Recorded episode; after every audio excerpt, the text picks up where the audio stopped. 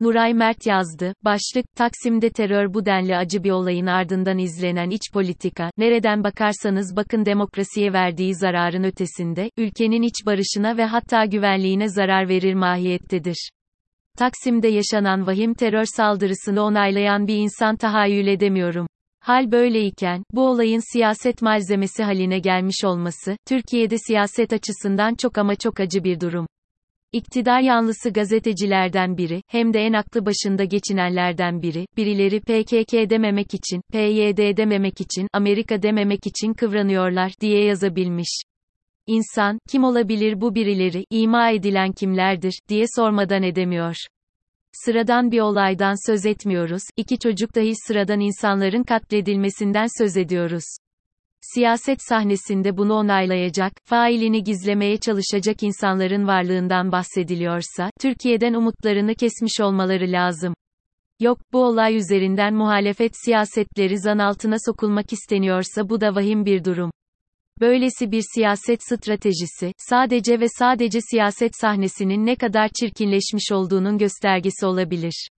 İma edilen, HDP veya Kürt meselesini demokrasi açısından önemseyenler ise, bu çevreler terör olayını açıkça kınadılar ki, başka türlüsü düşünülemez. Açıkça kınayıp, gizlice destekledikleri ima ediliyorsa, bunun tek açıklaması HDP ve destekçilerini, düşman, ilan etmek çabasından başka bir şey olamaz. HDP'yi düşmanlaştırma, kriminalize etmek gibi bir siyasal stratejiyle ilk kez karşılaşmıyoruz ama insaf, bu kez bir katliamdan söz ediyoruz.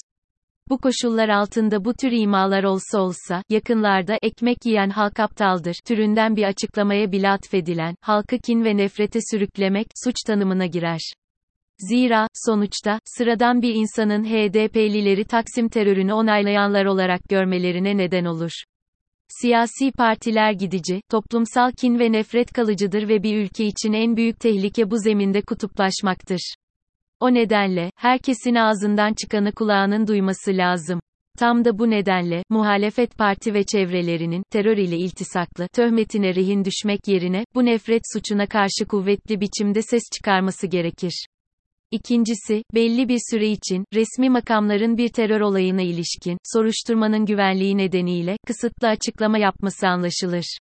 Ancak, yapılan açıklamaların özgürce tartışılması demokrasilerin gereğidir. Resmi açıklamaların tutarsızlıklara dair sorulara cevap beklenmesinin terörü desteklemek olarak tanımlanması akıl alır iş değildir. Ancak maalesef iktidar çevrelerinin hali hazırdaki tavrı budur. Diğer taraftan, yazının başında alıntılandığımız ifadede geçen, kanlı eylem karşısında, ABD dememek için kıvrananlar, ibaresi de ayrı bir soru konusu. ABD'nin Kuzey Irak'ta PYD, YPG'yi desteklemesi, iktidar tarafından, ABD yönetimine karşı dile getirilmiş bir husus. Bunun ötesinde, Taksim eyleminin ardında ABD'nin olduğu mu düşünülüyor? İçişleri Bakanı'nın bu yönde yaptığı açıklama hala izaha muhtaçtır ve doğal olarak, muhalefet partileri tarafından, öyleyse gereğini yapın, şeklinde karşılık bulmuştur. Takdir edersiniz ki, bunun gereği, en azından, diplomatik notadır. Ortada böyle bir gelişme yok, olmadığı gibi ABD ile ilişkiler normal seyrinde, hatta Ukrayna savaşı dolayısıyla yoğun bir şekilde devam ediyor. Cumhurbaşkanı, bu olayın hemen ardından Biden ile görüşüyor, ABD ve Rus istihbaratları Ankara'da buluşuyor. Tüm bunlar olurken, terör olayının ardından ABD'yi telaffuz etmemek için kıvrananlar kimlerdir? Mantık, siyasi hesaplarla, içeride ABD karşıtı popülizmi kışkırtmak ise, bu da çok ama çok vahim bir iştir. Zira, kışkırtmak kolay, yatıştırmak zordur. Sonuçta, bu denli acı bir olayın ardından izlenen iç politika, nereden bakarsanız bakın demokrasiye verdiği zararın ötesinde, ülkenin iç barışına ve hatta güvenliğine zarar verir mahiyettedir. Hali hazırda, sırtını iktidara dayamak, eline kalem alanın nefret ve kışkırtmaya girişmesinin önünü açıyor, vebali büyüktür.